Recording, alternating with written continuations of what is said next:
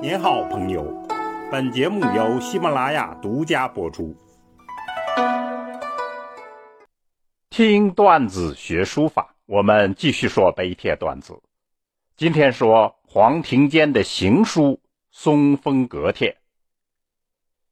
笔墨闻松风。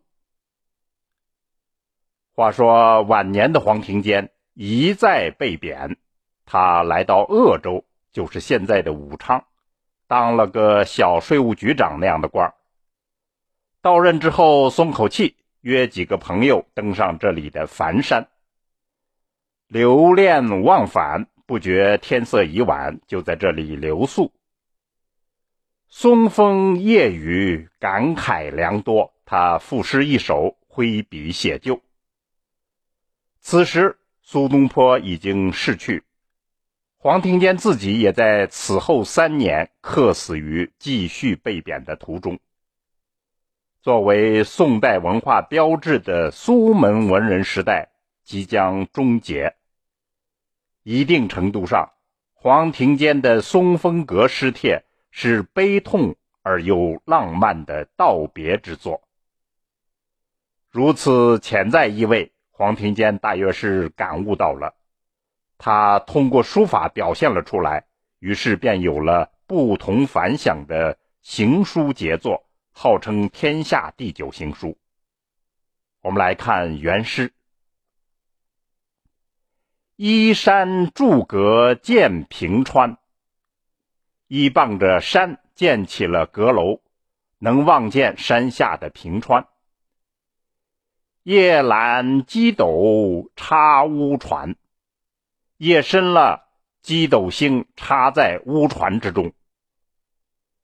我来明之亦释然。我来给阁楼命名，心意舒畅。老松魁梧数百年，高大的老松，魁梧的身躯已经站立了数百年。抚今所设令参天，抚今的赦免使他们高大参天。风鸣蛙黄五十弦，风鸣叫起来，仿佛女娲娘娘五十弦的琴声。习而不需菩萨泉，习而不再需要菩萨泉的泉水。家二三子甚好贤，可赞相随的二三位朋友非常之好贤良。丽品买酒醉此宴，虽然力量有限，却备了丰盛的酒宴，令我们一醉方休。夜雨明廊道小轩。夜雨在前廊一直鸣唱，到了清晨。相看不归卧僧毡，我们相望着，相约不归，而睡在僧人的毡上。泉枯石燥复潺湲，泉枯干了，石非常干燥，由于夜雨而重新有了流水声。山川光辉为我颜，山川的光辉仿佛为我而颜美。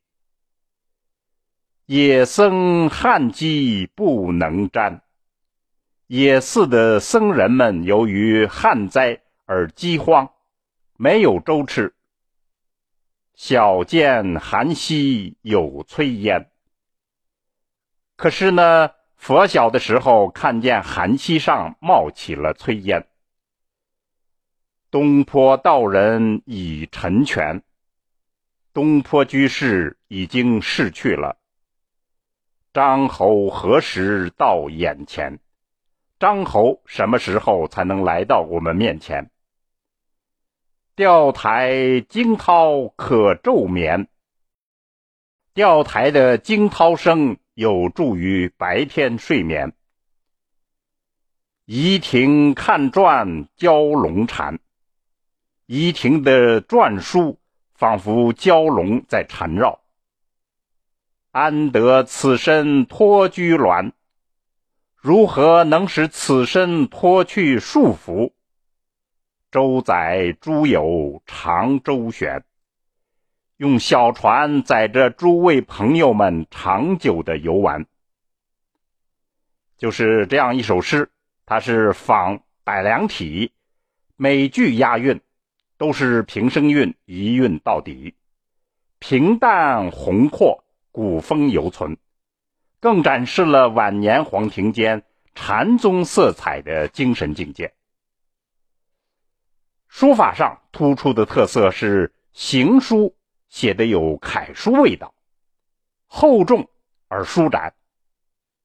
诗风中的古朴也在笔墨中间展示出来，斩钉截铁的鼓励以及拙朴苍劲的气息。那么，明代王世贞说，山谷老人以画竹法作书，这是非常传神的说法。而松风阁帖的书法，更能听到松风般的挺拔与弹性，意味深长。具体来看的话，笔法上下笔平和沉稳，行笔强劲有力。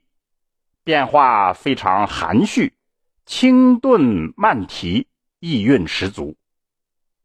最突出的是黄庭坚式的长波大撇，一波三折，似能看见他不屈的个性。节字上，中宫收紧，四面开张，而且七侧多姿，典型的代表了宋尚义的书风。形象的说，此帖的节字仿佛是两军阵前，关云长挥舞大刀，大开大合，而又沉稳如泰山一般不可撼动。还可以说，他是郭靖的降龙十八掌，一板一眼，招招到位。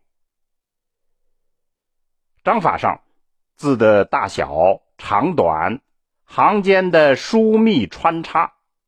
造成了奇诡跌宕、扣人心弦的艺术效果。细看此帖，能感受到黄庭坚在凄苦中的定力。他竭尽全力拓展书法的境界，并以此彰显自己的人格力量，可谓字字动人心魄，令人难忘。好。听段子学书法，我们下次再见。